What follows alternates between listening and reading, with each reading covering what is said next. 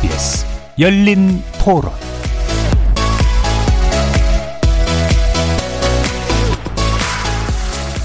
안녕하십니까. KBS 열린 토론 정준희입니다.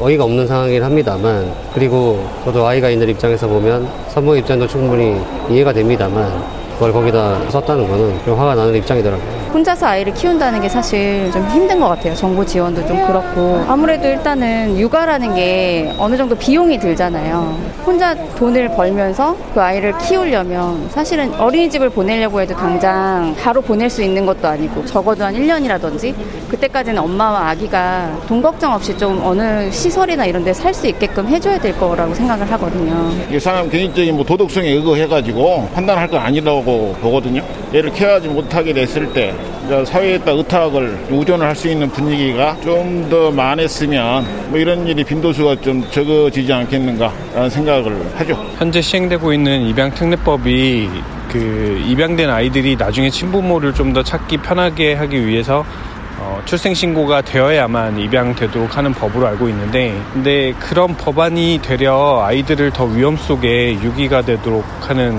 그런 상황으로 몰고 있는 것 같아요. 그래서 좀 수정이 돼야 되지 않을까 이런 생각이 좀 더 들고요.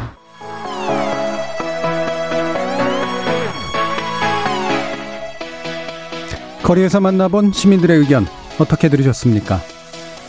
얼마 전 한 중고거래 사이트에 믿기 어려운 글이 올라왔습니다. 20만 원을 내고 아이 입양해 갈 사람을 구하는 공고와 함께 이불에 쌓인 아이 사진 두 장도 게시됐던 겁니다. 경찰이 수사에 나선 결과 게시자는 최근 아이를 출산한 20대 미혼모로 밝혀졌습니다. 산후조리의 어려움과 육아에 대한 두려움 그리고 불안감이 덮쳐 홧김에 글을 올렸다는 건데요. 글은 곧바로 삭제되긴 했지만 게시물이 낳은 파장은 컸습니다. 아이를 물품 거래의 대상으로 삼았다는 충격 외에도 부모로서의 도의를 저버리고 생명을 경시했다는 비판이 많았습니다. 하지만 한편으로는 미혼모를 걱정하는 목소리도 있었는데요. 미혼모가 이런 행동에 이르게 된 배경 그리고 사회 구조적인 문제도 살펴봐야 한다는 겁니다. 오늘 열린 토론에서는 중고장터에 아이 입양 게시글을 올린 한 미혼모에 대한 충격 그리고 개탄을 넘어서 미혼모 보호제도와 입양 절차 전반에 관련된 논의를 깊이 있게 진행해 보겠습니다. KBS 열린 토론은 여러분이 주인공입니다. 문자로 참여하실 분은 9730 누르시고 의견 남겨주십시오. 단문은 50원, 장문은 100원에 정보 이용료가 붙습니다. KBS 모바일 콩, 트위터 계정 KBS 오픈 그리고 유튜브를 통해서도 무료로 참여하실 수 있습니다. 날카로운 의견과 뜨거운 참여 기다리겠습니다. KBS 열린 토론 지금부터 출발합니다. 살아 있습니다. 토론이 살아 있습니다. 살아있는 토론, KBS 열린 토론. 토론은 라디오가 진짜입니다. 진짜 토론. KBS 열린 토론.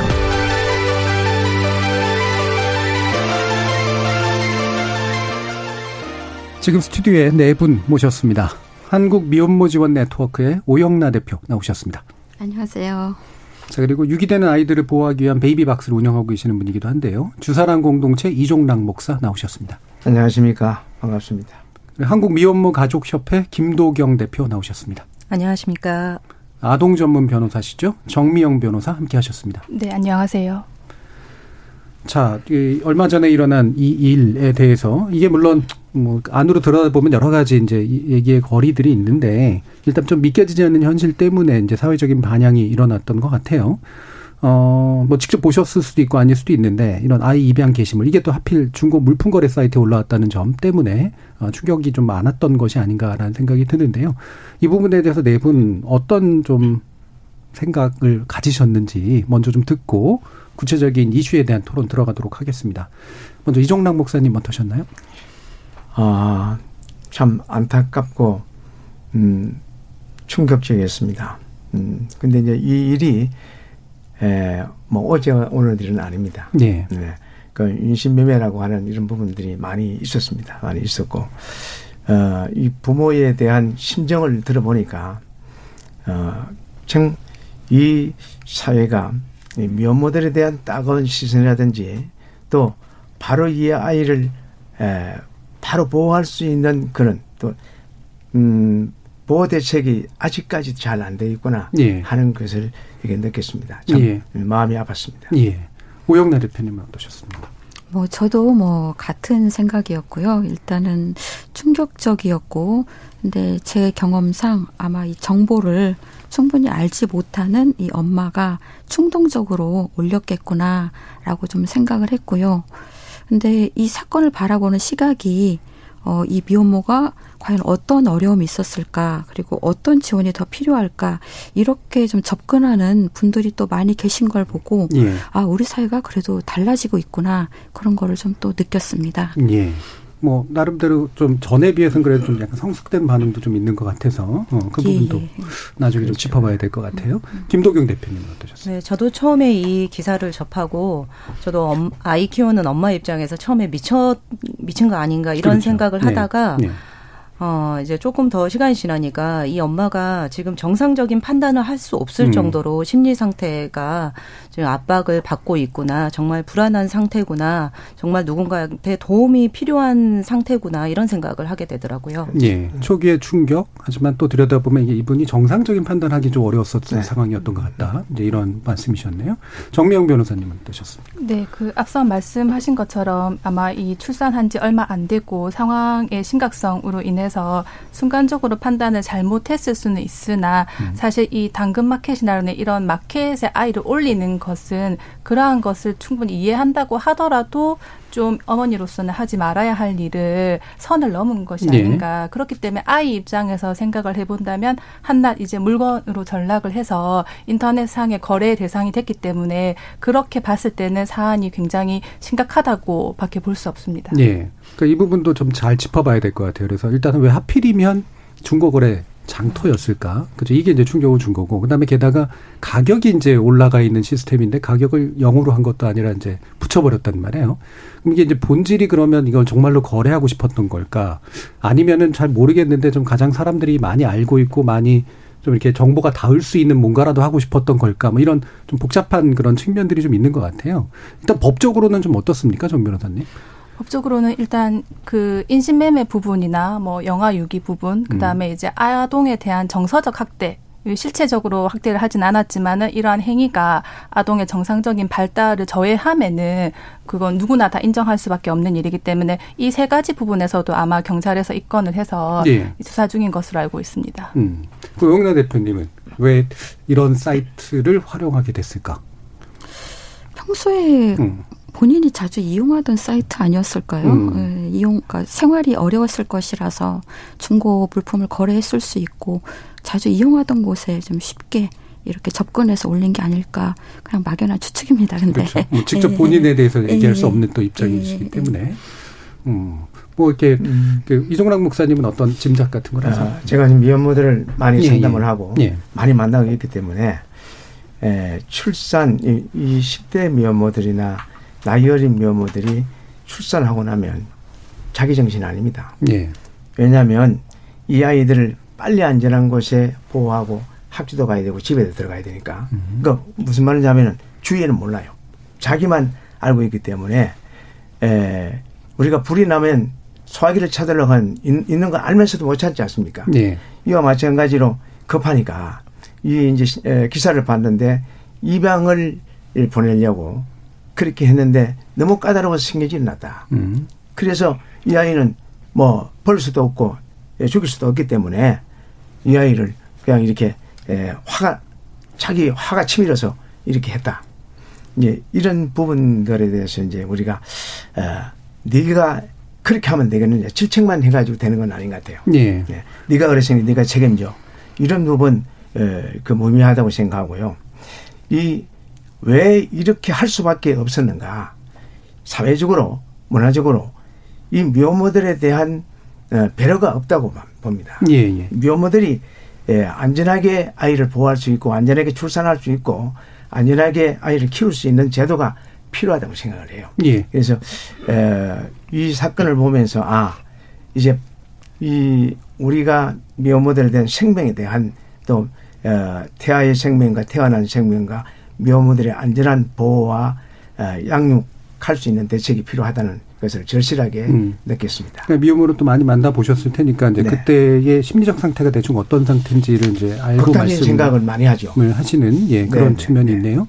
어 그러면 아까 이제 방금 이제 목사님도 말씀 주셨지만 이 미혼모가 이제 입양 기관에 대해서 입양 기 입양을 해보려고 하는 것을 시도한 측면은 보이는데. 네. 기관에 대한 절차가 까다롭고 오래 걸려가지고 이제 이와 같은 선택을 하게 됐다라고 밝혔는데요. 네. 어, 김동균 대표님, 이, 실제로 이렇게 뭔가 되게 절차가 까다롭고 어렵습니까? 사실 아이를 입양 보내는 입장에서는 절차가 까다로운 거는 아닙니다. 음. 출생 신고를 하고 그리고 입양 숙려 기간 7일이 지나고 나면은 어 입양 신청서를 쓰고 동의서를 쓰게 되면 입양 기관이라든지 아니면은 위탁 가정으로 아이는 보내지게 되는데 그 기관이 어, 숙려 기간까지 다 해서 열흘이 걸리지 않습니다. 그지만 네. 이거는 그 절차가 까다롭기보다 이 당사자 심리 상태가 중요하다고 네. 봅니다. 워낙 지금 심리적 압박 그리고 또 아까 목사님 말씀하신 대로 가족이 알지 못하고 본인 또한 아이를 낳을 때까지 임신 사실을 모르고 있었다고 했잖아요. 음. 그렇기 때문에 너무 충격을 받아서 그 절차, 그 시간 자체를 참을 수가 없었던 그 심리 상태이지, 어, 입양 절차가 문제였다고는 생각하지 않습니다. 음. 나을 때까지 그 사실을 몰랐다라고 하는 게 또 보통 분들이 듣기에는 아 정말 그런 일들이 있나 싶기도 할 텐데 많이들 그렇습니까? 오영래 대표님. 그것이 그, 그, 그 임신, 미혼모 임신은 약간 좀 특별한 네. 좀 성격이 있어요. 그러니까 음. 예를 들면 결혼하고 나서 그러니까 아이를 가지고 임신하면은 온 가족이 좀 지지하고 네. 예, 보호해 주는 그러니까 가족 제도 안에서 그러니까 응원을 받는 데 비해서 미혼모의 임신은 좀 어떤 일탈로 음. 이렇게 좀 규정돼 왔던 측면이 있어요. 그래서 당장 아이 아빠도 별로 이렇게 원하지 않고 가족도 부모님도 원하지 않고 또 친구나 형제 자매들도 지원해주지 않는 분위기에서 좀 고립되어서 어좀 어, 임신을 맞이하게 되고 또 출산 과정까지 직장도 그냥 그만두는 경우가 많고 또 집에서도 나오면서 죽어도 불안정해지면서 어, 여러 가지 인간관계의 갈등과 생활의 불안정이 좀 겹치면서 극단적인 상황에 몰리게 되기 때문에 좀 이런 위기 상황에서 이런 상황을 맞이하는 거라서 좀 특, 어, 사람 살다 보면 누구나 예. 고비가 예. 있는 거잖아요. 예. 그 고비에서 어떤 극단적인 생각을 하는 그런 경우가 좀 발생할 수 있죠. 음, 정미여 네. 변호사님은 어떠세요? 네, 그 현재 저희 입양 특례법에서 사실 음. 입양 그 숙려제로 일주일을 두고 있는데 사실 그 시간이 굉장히 짧습니다. 사실 음. 출산을 하고 나서 어떤 몸을 추스리기 전에 그 입양을 결정을 해야 되는데 사실 프랑스 같은 경우에는 두 달 정도의 기간을 음. 주고 있는데 그 정도면 사실 좀그 우리나라보다는 조금 더 충분히 생각할 시간을 주고 있는 것입니다. 아마 이런 시간적인 제약 때문에 이제 좀 그 이제 그 미혼모께서도 조금 이제 불안감을 느끼셨을 것 같은데 아까 말씀하셨던 것처럼 입양 제도 자체가 현행 법상에서 굉장히 까다롭기 때문에 문제가 되는 것은 아닙니다. 예. 그럼 이 부분은 좀 더 약간 논의해서 좀 판단을 해봐야 될 것 같은데요. 어, 뭐 보는 시각에 따라 좀 다를 수가 있을 것 같은데 어떤 경우에는 입양 이 특례법이 규정하고 있는 절차가 지금 정 변호사님 말씀에 의하면 생각을 제대로 하기에 너무 짧은 시간이다. 입양에 대한 합리적 판단을 내리기에 이런 이제 얘기를 해주셨는데 또한 이동안 내가 뭘 해야 되나 막 그래가지고 이 시간에 뭔가 확정되지 않은 것에 대한 불안감 때문에 이제 되게 안 좋은 선택들을 하게 되는 그런 경우가 있어서 이게 까다롭거나 아니면 복잡하거나 아니면 시간이 너무 긴 거다라고 얘기하시는 분들도 있는 것 같아요. 우리가 어떻게 판단하는 게 좀 맞다고 보세요? 사실 입양 숙려제라는 게 어, 2012년 입양특례법에서 개정될 때 그 만들어진 제도인데요. 그 전에는 많은 미혼모들이 이, 미혼모 시설을 이용을 했습니다. 예. 그때 아이를 낳기 전에 임신한 상태에서 입양에 대한 상담이 음. 많이 이루어졌어요. 예. 그래서 아이를 낳기도 전에 이미 입양할 부모가 정해지기도 했어요. 음. 그래서 미혼모들 아이를 낳자마자 얼굴을 한 번도 볼 기회도 없이 아이들을 음. 데리고 갔어요. 입양을.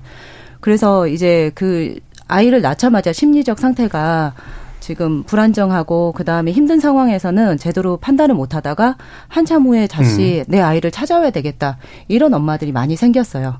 그래서 이런 경험을 많이 가진 미혼모들이 입양 특례법 개정할 때 음. 숙녀제를 꼭 집어 넣어 주십시오 해서 예. 생긴 건데 처음에 한 달을 요구했지만 음. 어 입양기관이나 입양에 관련된 쪽에서 너무 길다 보름 그것도 길다 해서 결정된 게 7일입니다. 음. 그래서 입양 숙녀제라는 거는 어 아이를 낳고 이 심리적으로 안정되지 않았을 때 내가 아이를 키울지 입양을 할지 결정할 수 있는 생각할 수 있는 최소한의 음. 시간을 갖게 하는 거거든요. 예. 그런데 그 시간조차 길다고 한다고 그러면은 음. 정말 내가 나중에 어떤 선택을 한 것에 대해서 책임은 져야 되지만 후회할 수 있는 가능성이 많다는 거죠. 음. 오영훈 대표님은 실제로 지원하는 과정에서 요 기간 문제 어떻게 좀 보시 보게 되시던가요? 그 우리나라 입양은 좀 특수성이 있어요. 음. 뭐 어, 우리나라 독보적인 세계 1위의 입양 수출국 아니었습니까? 예, 한 20만 명 정도 예. 해외로 내보냈는데 저는 오히려 좀 그동안에 우리 사회가 입양을 너무 쉽게 많이 보내지 않았나 음. 이런 생각을 하고 있는데요. 뭐 며칠 전에 그런 기사를 제가 봤는데 이제 44년 만에 아이를 찾았는데 그게 이제 남대문에서 3살 된 아동을 잃어버렸는데 어, 그 과정에서 그냥 바로 해외 입양을 아마 한 6개월 정도 있다가 해외 입양을 시켜서 이제 어떻게 유전자 검사를 통해서 찾았더라고요. 찾아서 이 부모님 말씀이 그 남대문 시장을 떠나지 못하고 아이를 기다리면서 음, 그 계속 그렇게 살았다. 그리고 너를 버린 게 정말 아니었단다.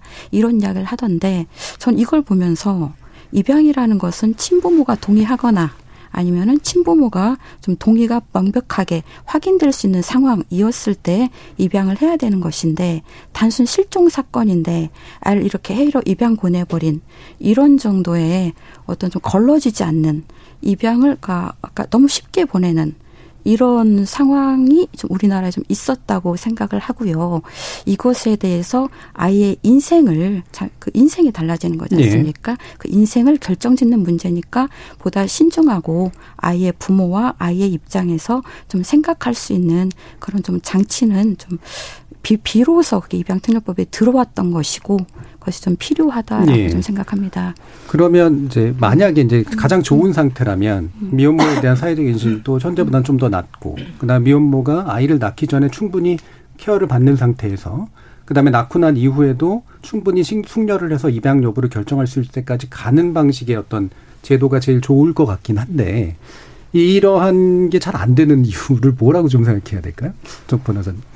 사실 저희가 이제 1950년대에 이제 입양 음. 관련 법률이 제정된 이후로 아까 말씀하신 것처럼 이제 입양을 쉽게 하기 위해서 음. 민간에서 주도적으로 하여 국가에서는 단지 가장 뭐 가장 최소한의 안전장치만을 이제 음. 설치해 둔 것이 되었는데 사실 그동안 저희 나라가 이제 입양에 대해서 굉장히 많은 오명을 많이 가지고 있으면서 이제 유행 아동 권리 협약이나 이제 일명 헤이그 협약 등에서 아동의 입양 아동의 권익을 최우선으로 하는 입양 정책이 필요하다고 해서 전면 개정된 게 사실 2011년 입양 음. 특례법입니다. 거기서 가장 중요한 것은 이제 입양을 신고로 하는 것이 아니라 가정법원의 허가를 받아서 근데 음. 그 허가를 받 받는 과정에서 다른 분들이 오해를 하시는 게 이제 출생 신고를 하는 것이다. 음. 하지만 이전에도 출생 신고는 물론 전제되어 있었습니다. 입양 신고를 하기 위해서는 가족 관계 등록이 되어야 되기 때문에 네. 근데 다만 허가제가 되면서 이제 조건이 까다로워진 것입니다. 해외 입양이든 국내 입양이든 양부모에 대한 자격이든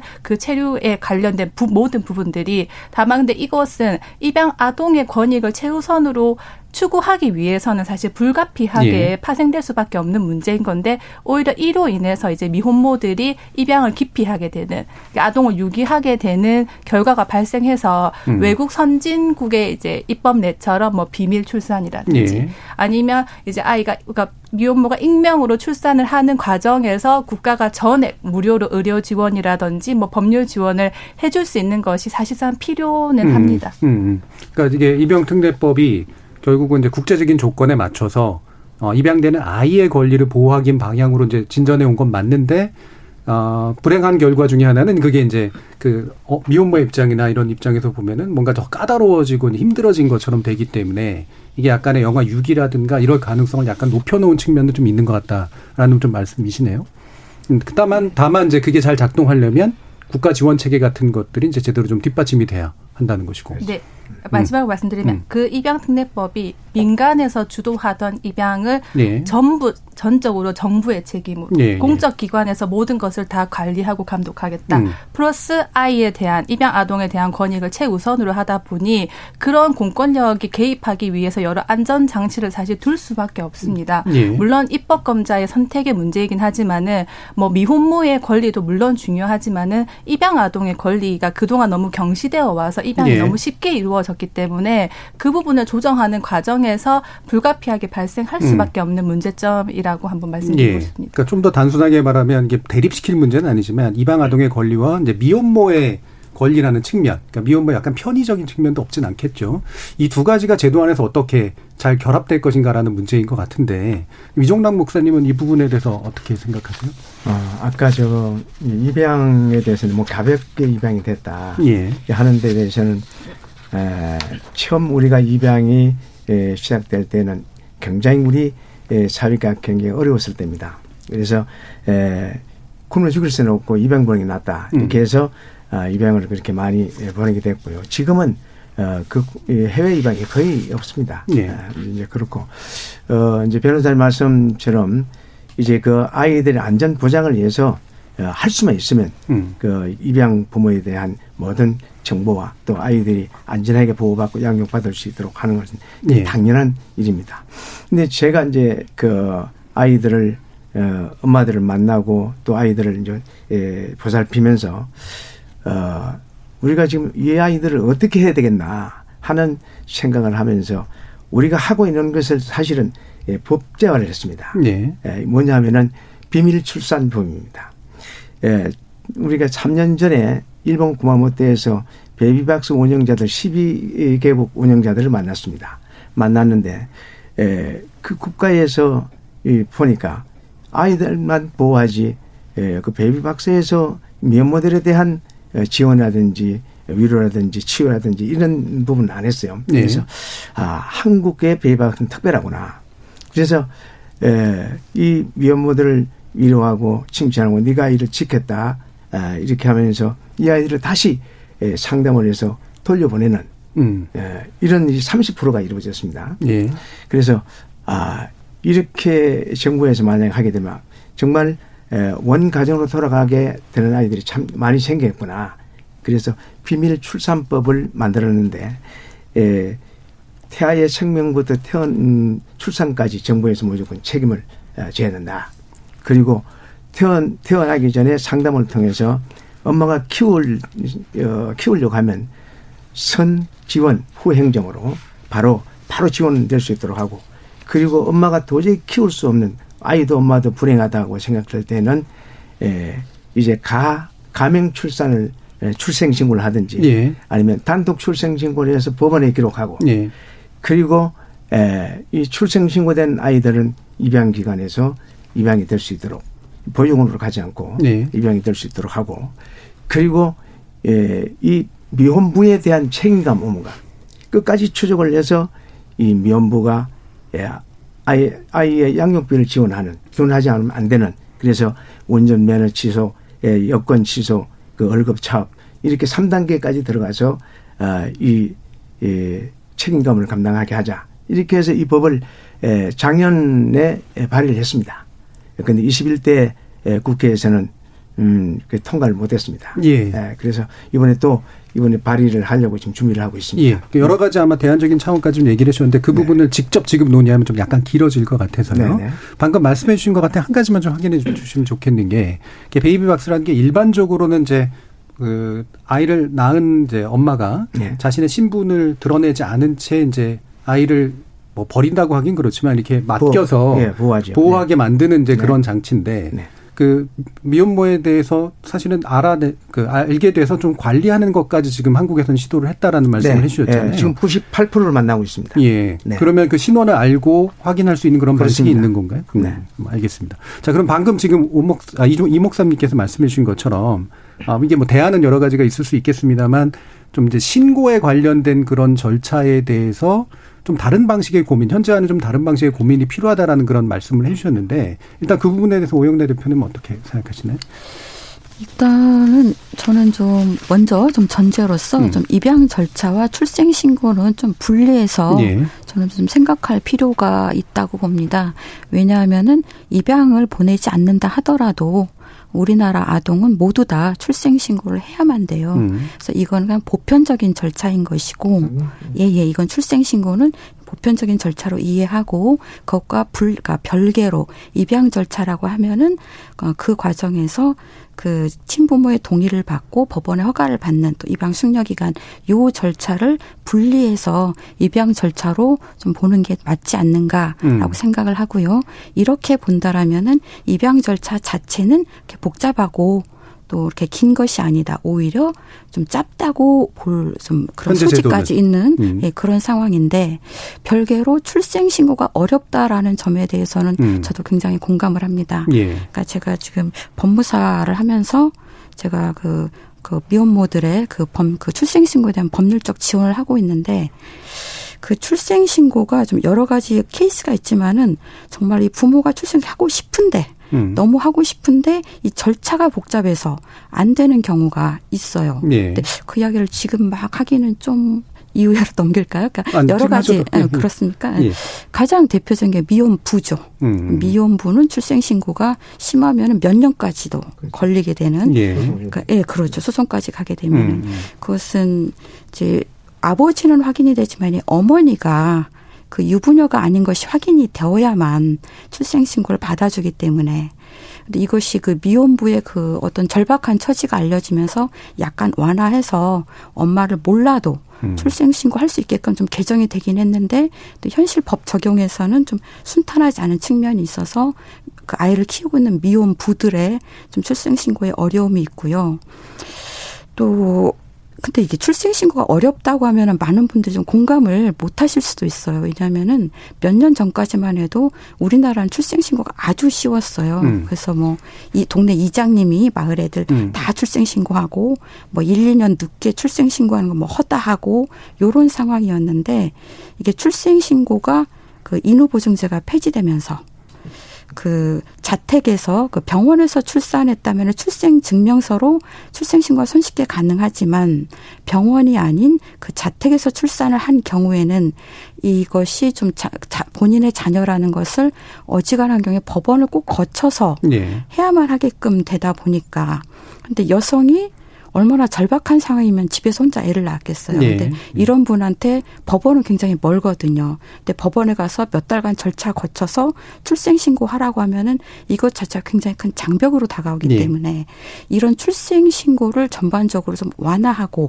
아까 목사님 굉장히 좋은 말씀하셨어요. 그 부모가 확인되지 않아도 일단 아동을 먼저 올리고 예. 이렇게 좀 보완하는 방식으로 음.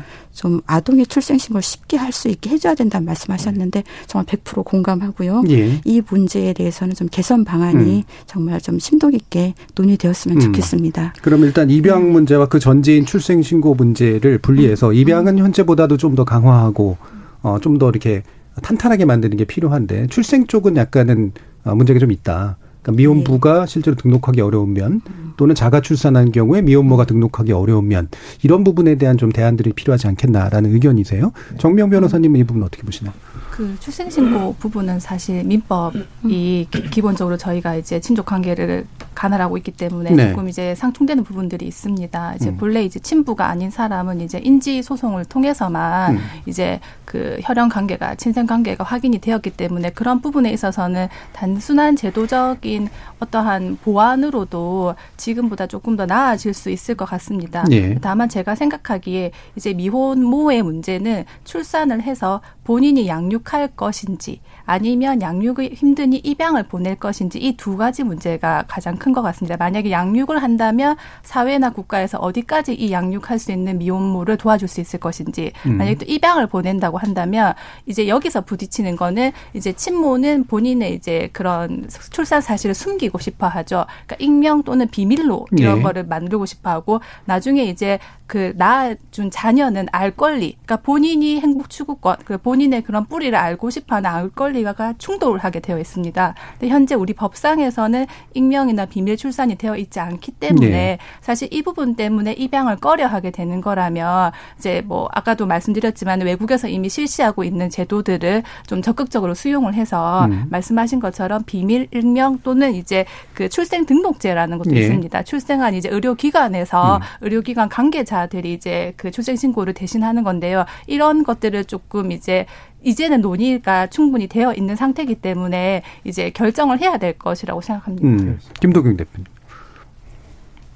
어, 저는 그 출생 등록 어, 아까 오영락 대표님이 말씀하신 대로 출생 등록하고 입양 절차는 분리해야 된다는 음. 생각을 음. 어, 당연히 동의하고요.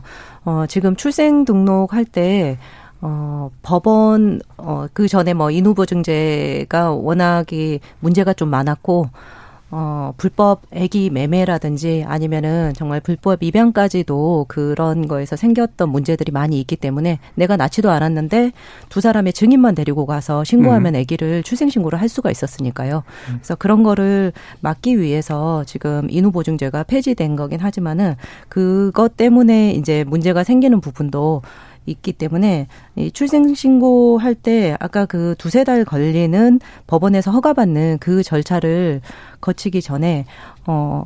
내 아이라는 거를 확인을 하려면 유전자 검사는 필수로 해야 되는 부분이긴 해요. 근데 네. 요, 요즘 기술이 얼마나 좋아졌습니까? 유전자 검사하면 하루 이틀 만에 나오는데 또 불구하고 출생신고는 한 두세 달이 걸린다는 거. 음. 그러면 유전자 검사라도 먼저 하고 지금 주민등록증, 임시 주민등록증 발급받을 수 있듯이 임신, 임시 출생에 관련된 등록증 같은 것도 해서 이 엄마가 아이를 등록해서 미혼모 시설을 들어갈 수 있게 한다든지 병원 치료를 받을 수 있게 한다든지 그런 그 다음에 수급을 받게 할 수 있다든지 그래서 이 복지라도 빨리 이용할 수 있도록 네, 네. 출생신고가 빨리 이루어지는 그런 방법이 생겨야 음. 된다고 생각합니다. 알겠습니다. 전반적으로 이제 신고 문제를 현재보다는 좀 개선할 필요가 있다는 데 대해서는 이제 동의하시고 네. 구체적인 방법론은 약간씩 다를 수가 있습니다만 네.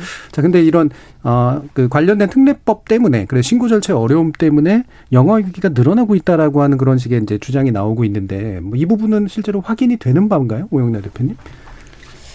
그 얼마 전에 음. 그 백혜련 의원이 그 경찰청 통해서 예. 그 받은 그 통계 자료가 있지 않습니까? 예. 제가 그걸 가지고 왔는데 어이 도표를 보면은 이제 이 어, 입양특례법 2012년에 이제 음. 시행이 됐습니다. 근데 2013년에 225건으로 일시적으로 늘었지만 그 다음에는 76건, 2015년에 41건으로 급격하게 하향 좀 줄었고요. 2016년에 109 이런 정도로 이렇게 가면서 이것이 이, 어, 입양특례법 시행 이후로 그러니까 계속적인 증가세를 가지고 있다라기보다는 좀 기복이 있으면서 예. 전반적인 흐름은 그 입양특례법 시행 이전과 후가 크게 다르지 않다라고 음. 좀 팩트는 좀 그렇다라고 예. 생각을 합니다. 그러니까 신고의 영, 신고 절차의 어려움에 영향이 있을 수 있는, 있는지도 모르겠지만 전반적으로는 사실은 큰 차이가 있는 것 같지는 않다. 이게 예. 진폭이 좀 있기 때문에.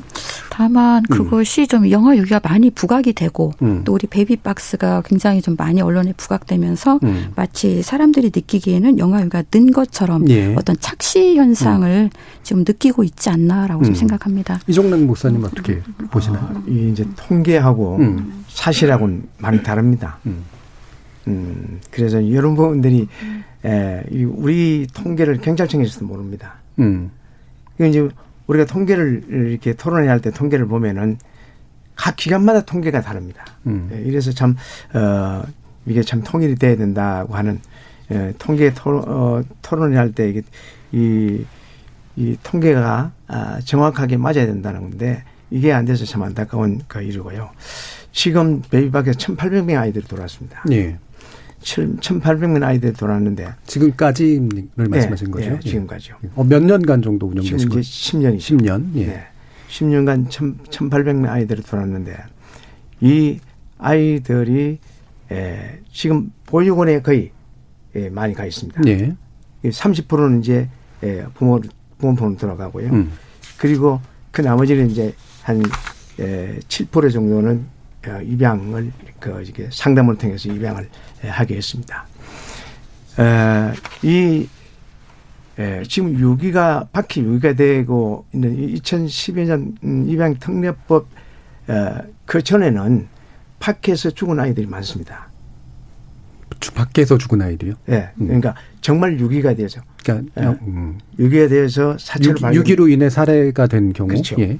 그러나 베이비박스를 통해서 음. 이제 그게 많이 줄어들고 없, 없산 예, 이 부분들이 이제 예. 예, 우리가 통계를 좀 낼 수가 있고요. 베이박스에 지금 돌아, 돌아서 보조원에 간 아이들은 어 이제 통계가 잡혀 있는데 다시 돌아간 아이들은 통계가 안 잡혀 음. 있었습니다. 음. 이런 원가적으로 돌아간 아이들, 네, 예. 예, 입양 간 아이들 음. 이런 부분들이 통계가 안 돼 있어서 어, 조금 분야마다 좀 이제 다르기도 합니다만, 음, 우리 그 어쨌든 미혼모가 가장 아이들이 가장 행복하게 사는 것은 어, 엄마 품에서 살아야 되는 거잖아요. 예, 예. 네.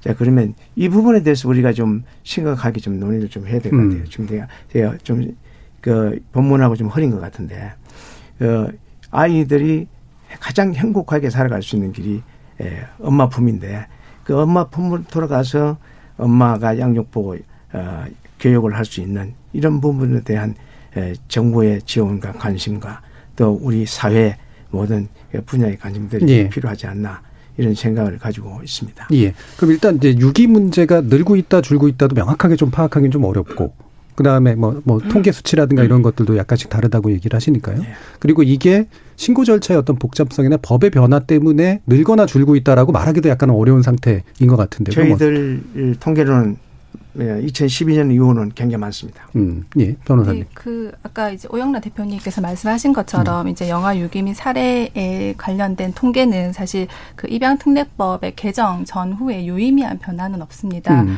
오히려 지금 2020년에 들어와서 아동 학대 가 지금 늘어나고 있는데 사실 심리적으로 지원받지 못하는 상태 또한 경제적인 어려움에 처하게 되면 음. 오히려 이제 영아 유기나 살해가 예. 좀더 극단적인 현상들이 발생하게 됩니다. 다른 요인들의 영향이 네. 꽤 있다는 거죠. 사실 예. 경제적인 요인이 제가 예. 봤을 때는 가장 크다고 생각합니다. 음, 음. 그러니까 이런 법의 어떤 변화라기보다는 실제로 이게 경제적인 어려움이 가중되는 조건에 있다거나 지금 같은 스트레스 조건 같은 게 오히려 더 큰 영향을 미칠 수 있다. 네. 음. 자, 그러면 김동경 대표님 이런 유기의 어떤 원인이랄까요? 늘거나 뭐 늘, 늘거나 줄든 간에 어떤 것들을 좀 찾아볼 수 있을까요? 또. 사실 저도 이것 음. 때문에 좀 자료를 어, 그 전부터 봤는데요. 미혼모의 아이가 그 배, 어, 입양 특례법 때문에 유기가 늘어나고 이랬다고 했는데 사실 통계를 보면은 2009년에 미혼모로 인한 요보 아동은 1,500명이었어요. 음. 근데 2009년에는 미혼모로 인한 요보 아동이 800명 정도입니다. 예. 그러면은 사실 입양 특례법 때문에 미혼모로 인한 음. 요보 아동이 늘어 늘어나거나 그 다음에 유기가 늘어나지 네. 않았다고 봐야 되거든요. 음. 그리고 네. 해외로 입양되는 아이들도 어 2009년에는 1,100명에서 어, 작년에는 317명인데 어, 뭐 슬프지만 다 100%가 미혼모의 아이입니다. 음. 네. 음, 알겠습니다. 자, 그럼 유기 문제는 사실 또 다른 어떤 요인들, 사회적 요인들을 통해서 우리가 좀 살펴봐야 된다라는 어, 말씀들로 대충 이제 정리가 될 수가 있는데 이 유기 문제를 어떻게 해결하거나 또는 우리가 제도적으로 좀 보완해야 될까? 또 그다음에 미혼 문제도 어떻게 지원해야 될까? 이 부분을 2부에서 좀 더 논의해 보도록 하고요. 지금까지 들어온 청취자 문자 좀 들어보고 가겠습니다. 정의진 문자 캐스터. 네, 청취자 여러분이 보내주신 문자 소개해드리겠습니다. 소영피님. 중고거래 사이트에 올린 건 잘못한 일이지만 출산 후 몸과 마음을 제대로 추스리지 못한 아기 엄마를 다독여주고 싶네요. 아기 아빠에게도 책임의 의무와 처벌이 이루어져야 합니다. 잘 이겨내고 아기도 엄마도 행복한 쪽으로 해결되길 바랍니다. 해주셨고요. 8672님. 이종랑 목사님의 말씀에 100번 동의합니다. 아기와 엄마를 분리하는 것이 능사는 아니죠. 미혼모도 안심하고 출산하고 양육할 수 있는 제도가 절실히 필요합니다. 미혼모라서, 미혼모의 아이라서 차별하는 것은 죄악입니다. 1005번님, 키우지 못할 아이를 받아주는 기관이 충분히 있습니까? 있다면 어딘가요? 국민들에게 관련 교육이나 홍보는 되어 있나요? 우리 사회가 지속적으로 범죄인 산모를 만드는 것은 아닌지요? 푸팍폭님, 혼자 출산해서 양육하면 정부 지원금이 얼마 나오는지 궁금합니다. 아빠든 엄마든 혼자서 양육할 수 있도록 실질적인 정책 보완이 시급합니다. 누군들 내 아이 키우고 싶지 않을까요?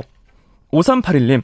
저도 딸을 키우는 엄마로서 미혼모 관련 기사만 나면 엄마에게만 집중포화로 비난하는 댓글들을 보면서 화가 납니다. 평범한 가정의 워킹맘도 애 키우기 힘든데 미혼모는 오죽할까요? 주변의 따가운 시선과 경제적 여건 등 현실적인 고민은 알지도 못하면서 인격살인에 가까운 행위는 옳지 않습니다.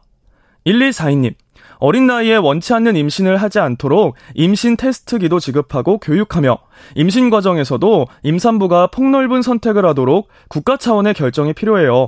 이번 사례는 입양 특례법뿐 아니라 낙태죄와도 연관이 있다고 봅니다. 8117님, 복잡한 절차를 거쳐 출생신고를 해야 입양할 수 있는 제도는 제발 바꿔주세요. 몇 년째 나온 이야기인 걸로 알고 있습니다. 라고 보내주셨네요. 네, KBS 열린 토론. 이 시간은 영상으로도 생중계되고 있습니다. 유튜브에 들어가셔서 KBS 일라디오 또는 KBS 열린 토론을 검색하시면 지금 바로 토론하는 모습 영상으로 보실 수 있습니다. 지금 방송을 듣고 계신 청취자 모두가 시민 농객입니다. 계속해서 청취자 여러분들의 날카로운 시선과 의견 보내주세요. 지금까지 문자캐스터 정의진이었습니다. 토론이 세상을 바꿀 수는 없습니다. 하지만 토론 없이 바꿀 수 있는 세상은 어디에도 없습니다.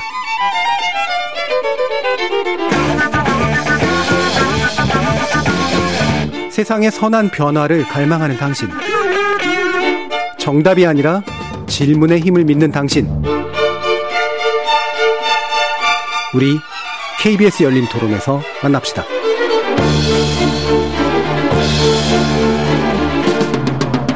KBS 열린 토론 한국미혼모가족협회 김도경 대표, 정미영 변호사, 한국미혼모 지원 네트워크 오영나 대표, 주사랑 공동체 이종락 목사 이렇게 네 분과 함께 하고 있습니다. 어, 몇몇 청취자 의견도 좀 있었고요. 아까 이제 앞에서 논의를 하려다가 이제 못했던 부분 중에 하나가 이제 처벌에 관련된 문제인데 지원에 관련 문제를 우리가 2부에 좀 논의를 해야 됩니다만, 어, 아까 이제 낙태죄에 관련된 얘기가 나왔고 또 유기에 관련된 이제 어, 죄형에서 이게 유지돼야 되느냐, 높여야 되느냐, 낮춰야 되느냐, 뭐 이런 식의 논의도 좀 있는데요. 기본적으로 처벌 영역은 좀 어떻게 보시는지에 대해서 네 분 간단히 의견 듣고요. 그 다음에 지원 영역으로 넘어가도록 할게요. 이 부분 정미영 변호사님 말씀 좀 네, 그 드릴까요? 그 현재 형법에서 영아 유기를 이제 규율하고 있습니다. 근데 다만 이제 다른 입법 내와는 다르게 이제 영아 유기의 경우에는 직계 종속이 뭐 치욕을 은폐하거나 이제 양육할 수 없음을 예상해서 이제 장량 감경을 하도록 되어 음. 있습니다. 음. 그러니까 단순 유기죄에 비해서는 책임이 경감되도록 음. 이제 규율이 되어 있는데 사실 현재까지 유지되고 있는 것은 이제 이 법에 대해서 직계 존속만의 처지를 이제 생각해서 이제 그 유기 당하는 아이의 그런 보호를 소홀히 할 여지가 있다는 비판이 있지만은 현재까지도 지속되고 있는 원하지 않은 임신 또 이제 가족 간의 유대 간의 붕괴 등으로 영아 유기가 계속해서 일어나고 있는 상황에서는 이제 이러한 경감적인 제재라고 하더라도 없는 것보단 있는 게 낫기 때문에 예. 유지되고 예. 있는 상황입니다. 음, 일단 유지는 필요하다. 네. 예. 네, 김동경 대표님은. 아, 저는 사실 뭐 당사자 단체라서 이렇게 음. 처벌에 대해서 직접적으로 제가 음. 어떻게 말을 하기가 좀 힘들고요. 예, 예. 어, 뭐 잘못한 부분은 책임을 져야 되겠지만 그 원인에 대해서 좀 많이 생각할 필요가 있다고 생각을 합니다. 예, 이종락 목사님. 예, 저는 좀 사례를 좀 들고 싶습니다. 에, 이 미국의 어느 주에 가니까 학교 중학교에 임산부석이 따로 있었어요. 네. 수요실이 있었어요. 그리고 보육원이 학교 안에 있었습니다. 이제 무슨 말인지 하면 면모가 학교에 아이를 데려가서 맡기고 공부가 끝나고 난 뒤에 또 다시 데려갈 수 있는 예, 그래서 면모가 냉대받고 어, 이 손가락질 당하고 그 소외당하지 않는 그런 이 사회적 분위기 또 면모가 안전하게 아이를 키울 수 있는 그 냉대가 없는 이런 사회가 좀 어, 조성이 돼야 되지 않겠나 예. 이런 에, 생각을 하고 그리고 면모가 그런 안정된 에, 그 보호를 받게 되면 유기를 안 하죠. 음. 유기할 필요가 없죠. 어, 그래서 에, 우리 사회도 빨리 좀 변화가 돼야 된다. 음. 어, 변화가 돼야 돼서 이제 에, 안전하게 아이를 양육 보호할 수 있도록 지원도 어, 이렇게 해주고 또 에, 유기할 생각을 하지 않도록 안전하게 보호를 하는. 그래서 전화를 받는 게 나 이 아이하고 죽으려고 합니다. 어, 이 아이를 죽이고 싶습니다. 이런 극단적인 어, 출산 우울증이라는 것은 아마 누구나 다 공감을 할 겁니다. 예. 그래서 이런 극단적인 생각을 하기 전에 안전하게 출산 전에 안전하게 보호하는 이런 시스템과 또 미혼모들이 안전하게 출산할 수 있도록 그리고 태어난 아이도 에, 축복받고 축하받고 안전하게 행복하게 살아갈 수 있는 이런 예. 예, 보호 대책이 필요하지 않나 이런 생각을 예, 오영래 대표님. 뭐 형법 그뭐 규범의 문제니까 사회를 음. 유지하는 좀 규범적 측면이니까 예. 뭐 영화 유기는 뭐 형사처벌의 대상이 되는 거야 음. 뭐 맞지 않겠습니까? 뭐 음. 그렇다고 생각합니다. 예. 그러니까, 그러니까 기본적으로 이제 죄를 물어야 될 뭐 문제는 있지만 이게 이제 결과적으로 유기를 예방하느냐라는 문제에 대해서 좀 별개로 사실은 보는 게 맞는 것 같은데 이거 뭐 간단하게 혹시 정면 변호사님 이게 유기가 됐을 경우에 좀 이렇게 그 죄로 처벌받는 사례라든가 이런 것들이 좀 어떻게 되는지 좀 있습니까? 사실 뭐 음.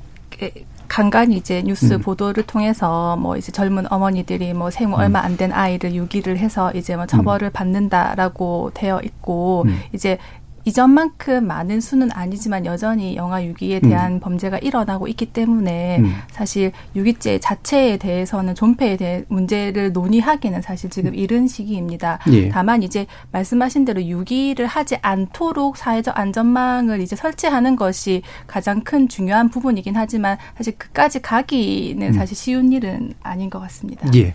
자, 그럼 이제 지원 예. 네, 유기죄라고 하는 예. 것은 이제 사실은 엄밀하게 따지면 생명을 돌아보지 않고 아무데나 버리는 것 음. 이거는 처벌받아야 됩니다 사실은 예. 그러니까 아무리 에, 정신없다고 하더라도 음.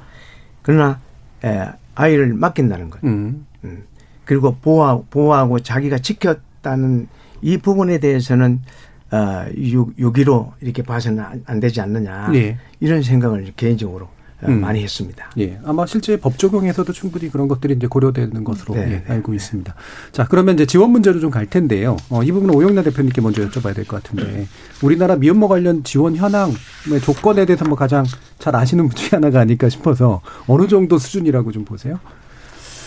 그것이 그러니까 음. 항상 좀 미혼모 제가 이렇게 언론에서 아까 좀 보고 있으면은 음. 그러니까 좀 극단적인 상황이 발생했을 때, 그러니까 출산을 음. 했을 때 뭔가 이렇게 좀 어떤 충격적인 사건이 발생하면은 굉장히 관심을 집중하는데 항상 그런 생각을 합니다. 애가 어느 날 갑자기 나오냐. 네. 9개월 어, 전에 아이는 임신했고 음. 이 9개월 동안 이 엄마는 굉장히 노력하고 있고 이걸 도와줄 수 있는 이 시간이 충분히 있는데 이 9개월의 시간을 어디다 두고 음. 왜 일이 닥쳐서 이렇게 이렇게 이슈가 되는가 이런 생각을 많이 하죠. 그러니까 음. 뭐냐면은 우리나라의 미혼모는 지금까지 국가와 사회가 책임지지 않고 그 이 아이를 해외로 입양 보내는 방식으로 그러니까 우리 사회가 이 미혼모의 아동의 양육을 책임지 않는 방식으로 해결을 해왔어요. 그렇기 때문에 우리 사회는 미혼모에 대해서 임신부터 시작해서 지원할 수 있는 체계가 굉장히 갖추어지지 않았거든요.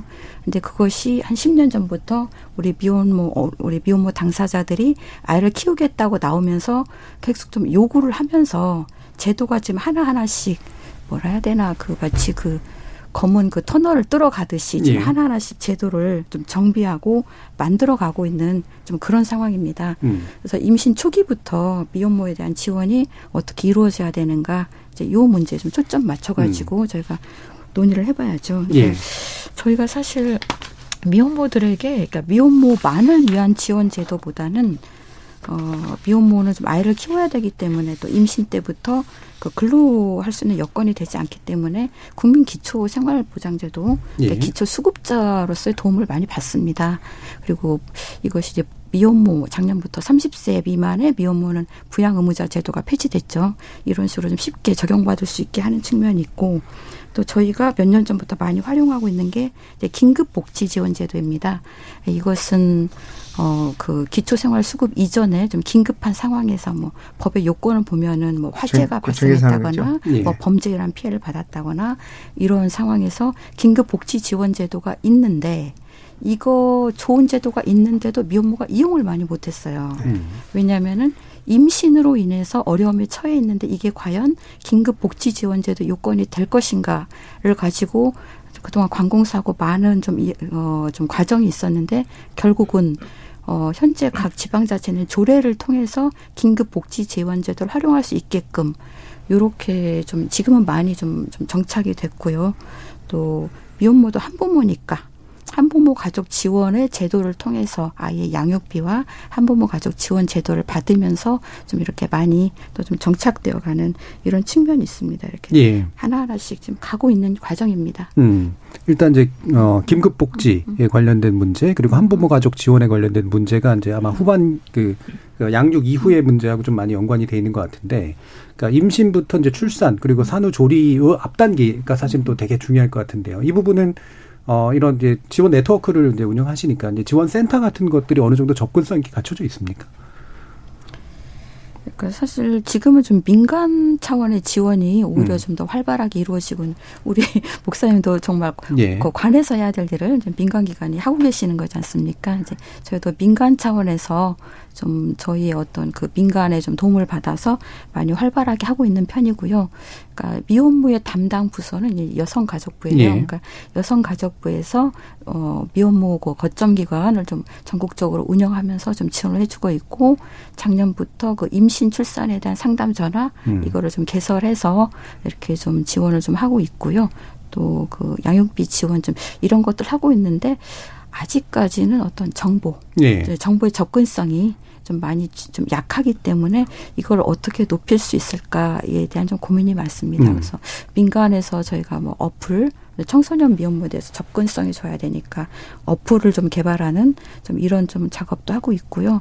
좀 여러 가지로 좀 계속 좀 고민 중에 음. 있습니다. 그러니까 지금 민간에 의해서 좀 많이 이루어지는 부분이 있고 공공이 뭐 하는 제도도 있고 근데 이게 말씀하신 것처럼 실제로 활용할 때 그 활용의 충분성도 있지만 그거를 어느 정도 알고 접근하느냐의 문제. 그러니까 실제로 제일 필요한 도움이 필요한 사람들이 모르는 경우가 네, 많으니까요. 홍보가 안 됐어요. 예. 어떻습니까? 홍보가 안 돼, 잘안 이제 저희들이 에, 이제 10대 미혼모나 미혼모들이 이제 전화를 하면 예. 에, 일단 관리에 들어갑니다. 음. 그래서 어 이제 필요한 것을 채워주면서 출산을 무로 출산을 이렇게 에, 하고 출산된 아이를 상담을 해서 음. 이제 키울 수 있는 방향으로 가되 도저히 안, 안 되는 아이들은 이제 그, 어, 자기가 결정할 수 있도록 음. 에, 그렇게 하는데 이 사실은 정부의 제도에 에, 법, 제도가 이렇게 잘 많이 되어 있습니다. 근데 문턱도 높고 음. 이 아이들은 바로 지원을, 선 지원을 받아야 되는데 네. 선 지원이 안 되고 행정이 먼저 어, 음. 문턱이 높으니까 이것까지 가려면 이 아이들은 뭐, 그 극단적인 결정을 할 수밖에 없는 네. 상황까지 온단 말이에요. 네. 그래서 이 부분들이 조금 에, 홍보가 잘 되고 음. 이 정부 지원 이제 긴급 지원 이런, 이런 것도 홍보가 잘 되면 면모들이 어 이렇게 자가 출산을 하지 않습니다. 음. 예. 이게 모르니까 자가 출산하는 그렇겠죠. 예. 자가 부모를 하는 건데 그래서 이런 부분들을 알고 저희들이 에 면모 119를 지금 에, 이렇게 시행하고 있습니다. 음. 그래서 이제 에, 그 전화를 받고 상담을 해서 어, 그 부분들을 직접 아이들을 안전하게 출산하고 보호할 수 있도록 음. 그렇게 하는 제도인데요. 음, 이제 정부에서 충분히 지금 아마 좋은 법이 많이 나온 걸로 알고 있습니다. 예. 많지만 아직까지 묘모들은 사실상 접근하기 힘든 음. 예, 이런 부분들이니까 좀 문턱이 좀 낮아졌으면 좋겠다. 예. 아, 이런 생각을 좀 해봅니다. 주로 미혼모 가족협회 당사자 쪽에 가장 가까우시니까 김동현 대표님 그 어려움이나 이런 것들을 가장 좀 잘 아실 것 같은데요. 네, 저희는 이제 미혼모 당사자들이 만든 단체다 보니까 음. 어, 저희한테 입양이나 낙태로 상담을 오는 엄마들이 많은데요. 음. 사실 입양이나 낙태를 정말 하고 싶어서 오는 것보다는 키울 방법이 있으면은 예. 키우고 싶다는 그 생각이 더 커서 사실 저희한테 오는 거거든요. 음. 정말 낙태나 입양을 하고 싶다고 그러면 저희한테 오지 않아요. 그렇죠. 그래서 저희한테 와서 이제 뭐, 그 주거, 주거라든지 아니면은 그뭐 그 경제적인 지원이라든지 음. 아니면은 그 나라에서 운영하는 미혼모 시설이 있지만 그 시설에 들어갈 수 없는 조건에 있는 사람들이 많아요. 네, 그러다 보니까 저희가 긴급 일시 보호 네. 쉼터를 운영을 하고 있는데 음. 그동안 또또 또 나라에서 그 경제적인 지원을 받을 수 없는 사람들 그런 사람들은 긴급 생계비라든지 뭐 육아용품이라든지 이런 거를 지원을 해주면서 그 사람들이 어 가장 양육을 결정하는 결정적인 이유가 다른 엄마들이 아이를 키우고 있는 모습을 보면서 아 나도 키울 수 있겠구나 이런 생각을 많이 하는 것 같아요. 음. 그리고 이 사람들이 초기에 접하는 정보가 가장 중요한 것 같습니다. 예. 인터넷을 예. 찾아봤을 때 미혼모 치면 가장 많이 나오는 게 입양 기간이 맨 위에 뜨거든요. 음. 음. 그러면 거기에 상담을 하게 되면 대부분이 입양을 가게 되어 있어요. 근데 말씀드려 양육에 대한 정보라든지 그다음에 키울 수 있는 정보가 뜨게 되면은 음. 엄마들은 입양이나 다른 것보다는 양육을 하는 선택을 더 많이 하지 않을까 생각됩니다. 음. 예, 그 뒷부분 말씀하신 것도 참 개인적으로 되게 중요하게 느껴지네요. 이건 정책적으로라도 사실은 검색 결과가 그러니까 의미 있는 검색 결과가 확실히 더 위에 배치되도록 만드는 건 그렇게 어려운 일은 아니거든요. 네. 예. 근데 이거를 그냥 노출도가 높은 거를 먼저 올려버리는 그런 일들이 많아서 생기는 후속 효과들이 안 좋은 효과들이 좀 있는 것 같네요. 어, 정미경 변호사님은 이런 우리나라 제도 나 이런 것들에 구축된 그런 부분들에서 지원제도에서 뭐가 좀 제일 맹점이라고 좀 판단을 하세요? 그 아무래도 그 미혼모인 경우에는 본인의 정보가 공개되고 예. 어떤 시설에 입소됐을 때도 사실 최소한의 정보는 공개될 수밖에 없습니다. 음. 따라서 온전히 익명으로 음. 출산까지 갈 수 있도록 사실 예. 시설이 제도가 정비돼야 될 것 같습니다. 음. 본인이 원한다면 익명 또는 가명으로 모든 의료 지원을 전액 이제 국가에서 지원해 주는 방식으로 해서 음. 출산까지 이루어진 후에 그 후에 이제 입양을 할 것인지 본인이 양육할 것인지를 이제 선택할 수 있도록 하는 것이 좀 더 미혼모에게 나은 선택권을 이제 주는 것이라고 생각합니다. 음. 사실 독일 같은 경우에는 이제 익명의 출산에 들어가는 비용을 이제 병 원의 기부금 또 자체 예산으로 충당하고 있고 프랑스 같은 경우에도 이제 저택 사회 보조금에서 지출이 되고 있는 상태입니다. 예. 사실 우리나라가 점점 이제 출산율이 떨어지고 있고 인구 부족 사태가 있기 때문에 사실 이런 부분들과 함께 연계해서 생각한다면 출산을 하고 싶어 하는 미혼모들에게 전폭적인 지지를 해주는 것은 음. 음. 그것이 뭐 사회적 낭비라거나 뭐 이렇게 뭐 그렇죠. 사회적 감정에 반하는 결정은 전혀 아니라고 생각합니다. 예. 예. 음. 어, 실제로 어, 이렇게 이제 되게 중요한 부분을 지적해 주셨는데 일단 익명성이나 뭐 가명에 의한 것들을이라고 하더라도 충분히 이제 지원 같은 것들은 잘 이루어질 수 있도록 만들어주는 그 제도가 아마 결정적일 것 같고 그게 우리 사회를 위해서는 충분히 지불해야 될 비용에 해당하는 네, 네, 그런 그렇습니다. 문제로서 인식해야 될 것 같은데요.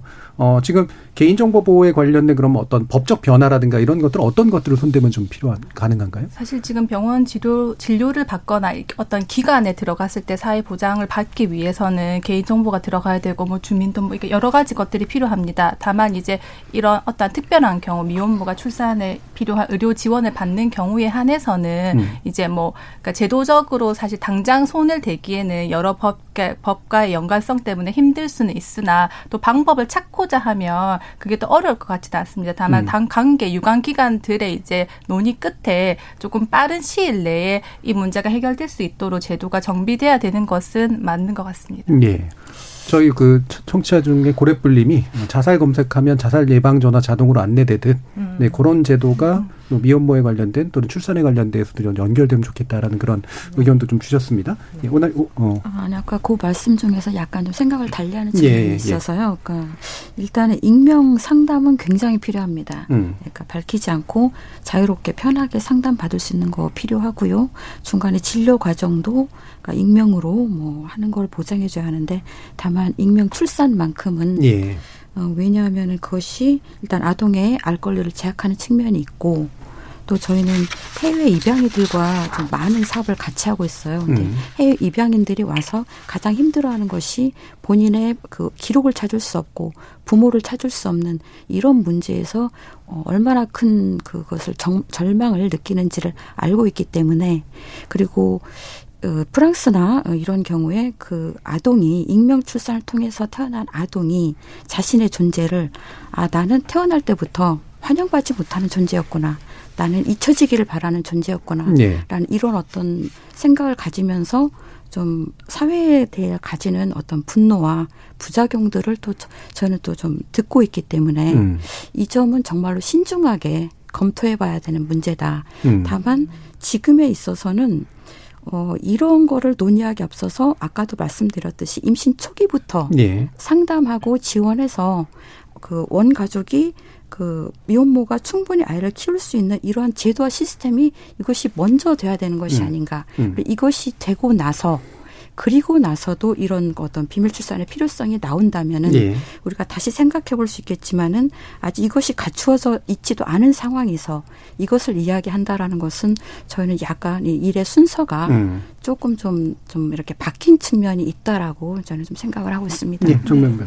그 사실 말씀하신 것처럼 친생 부모의 익명성 보장과 이제 자녀의 알 권리는 사실 충돌할 수밖에 없습니다. 예. 사실 뭐 프랑스 같은 경우에서도 매년 500에서 600명 정도의 아동이 익명 출산으로 태어나고 있으며 약 40만 명의 사람들이 부모를 모른 채 살아가고 있습니다. 음, 음.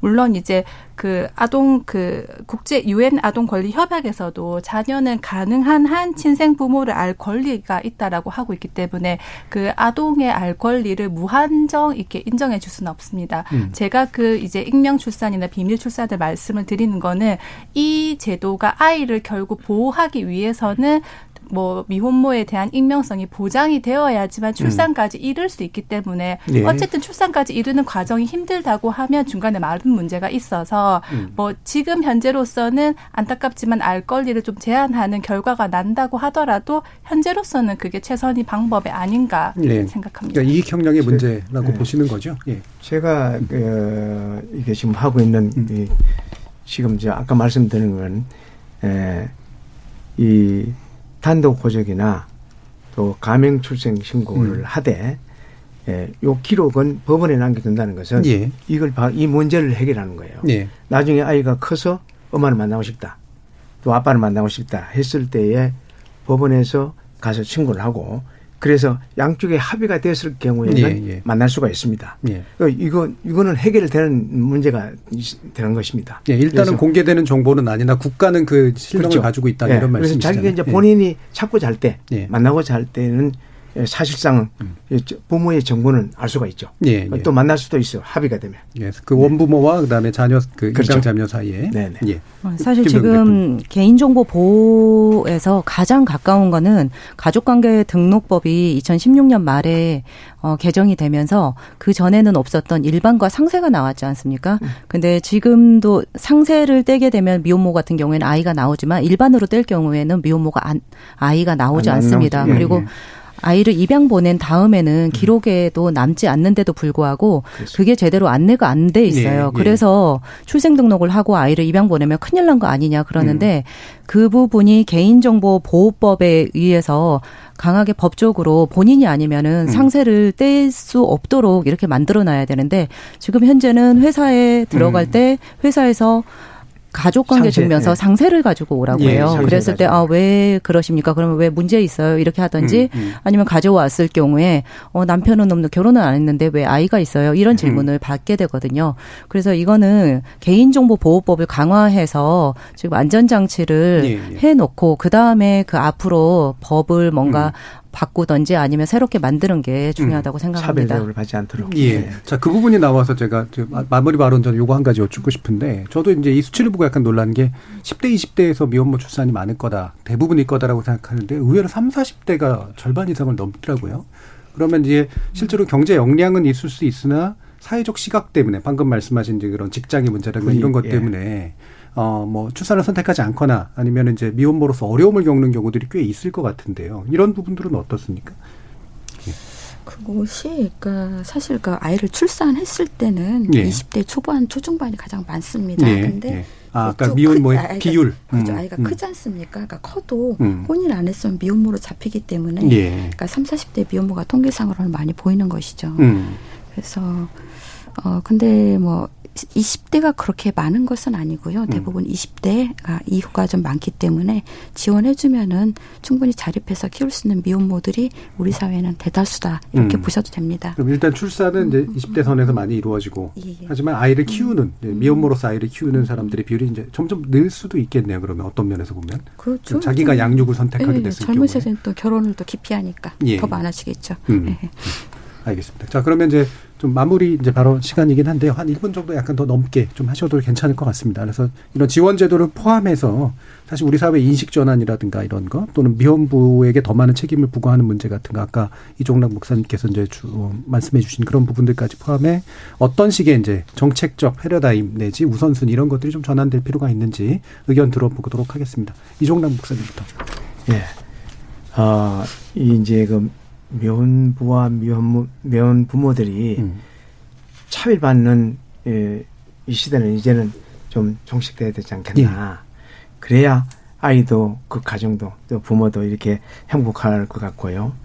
어, 저는 항상 이야기하는 것입니다. 태아의 생명을 안전하게 보호해야 된다. 나라가 사는 태아가 어, 살아야 나라가 사는 것처럼 그래서 어, 태아의 생명을 안전하게 보호하고 안전하게 출산할 수 있도록 돕고 태어난 아이도 유기당하지 않도록 안전하게 에, 보듬어주고 품어주고 어, 이들을 위로할 수 있는 어, 제도 또 에, 미혼모가 안전하게 아이를 양육할 수 있는 지원 음, 그리고 미혼모가 아, 두려워하지 않고 정말 사회에 에, 자립할 수 있는 그런 기반을 조금 에, 열어주면 좋지 않나 음. 이런 생각을 많이 했습니다. 예. 예. 사회 전반적인 어떤 전환의 필요성에 대해서 말씀 주셨고요. 오영래 대표님. 그러니까 우리 사회가 전반적으로 그러니까 어떤 아동의 출산과 양육에 대해서 개인의 사적인 그 결정권을 많이 존중하는 방향으로 지금 변화되어 왔습니다. 그래서 지금 저출산 문제가 좀 심각하지만 이에 대한 대책도 그러니까 혼인 안에서 태어난 아동이건 혼인 아닌 관계에서 태어난 아동이건 간에 그 아동의 그 어떤 그 탄생과 그 과정을 그러니까 그냥 응원하고 지지하는 것이고 다만 아동이 어, 양육하는데 어려움이 있다면은 그걸 어떻게 도와줄까 음. 좀 이런 방향으로 우리 사회가 전반적으로 이렇게 바뀌어가고 있다고 생각을 합니다. 그런 측면에서 미혼모도 아이 키우는 엄마로 봐주시고 음. 좀 지지하고 응원해 주셨으면 감사하겠습니다. 예. 아까 이제 잠깐 제가 여쭐려다 말았던 건데 이제 우리나라 정책이 가족 단위 관점에서 좀 개인 단위 관점으로 바뀌어야 된다 뭐 이런 얘기도 하던데요. 근데 방금 말씀하신 음. 거하고는 어떻게 좀 연결해서 우리가 좀 이해를 하면 좋을까요? 그러니까 그 하나의 그 가족 패러다임 있지 음. 않습니까? 음. 그 예전에 그 부모와 이렇게 딱그 혼인 관계 안에서 이루어지는 이런 가족 네. 안에서만 음. 어떤 아동이 양육되고 이렇게 길러지는 문제가 아니라 그 개인이 선택할 수 있다는 음. 거죠. 자녀를 낳고 키우는 것을 그렇죠. 예. 그거를 존중해주겠다. 예. 이런 취지로 예. 이해할 수 있겠습니다. 그러니까 전통적인 가족관념에 지나치게 음. 얽매인 음, 그렇죠. 현재의 제도에 대해서는 좀 전환될 필요가 있다. 이런 말씀이셨어요. 예. 김동영 대표. 네, 저도 비슷한 말씀을 드리고 싶습니다. 요즘 지금 사회가 변화해 가면서 지금 주체적인 여성도 많이 생기고 그리고 저희가 이제 대학교에 인식 개선 활동을 하러 가면 특히 여대에서 이런 말을 많이 해요. 아, 저도 결혼은 안 하고 아이는 하나 갖고 싶어요. 이런 얘기를 굉장히 많이 하는데요. 네.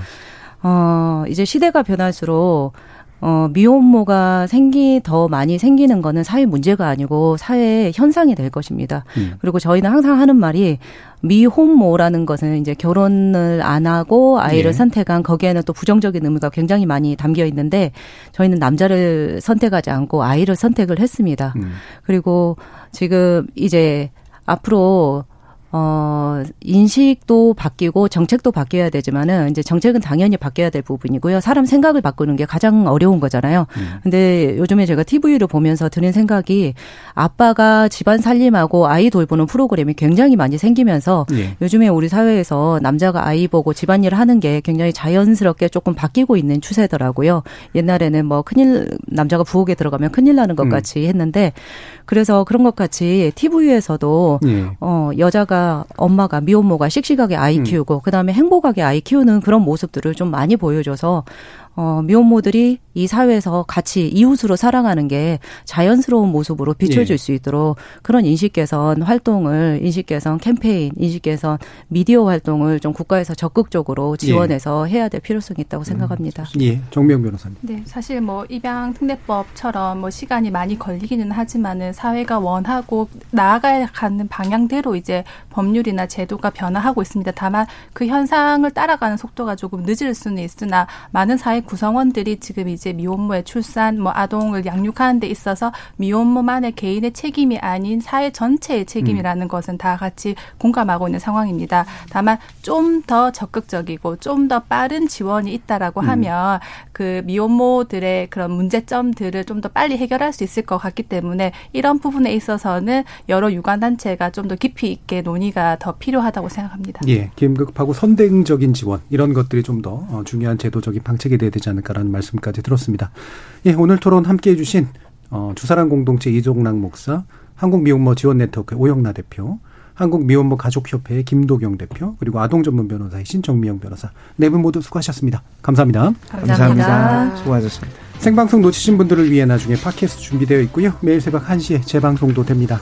저는 내일 저녁 7시 20분에 다시 찾아뵙겠습니다. 지금까지 KBS 열린 토론 정준이었습니다.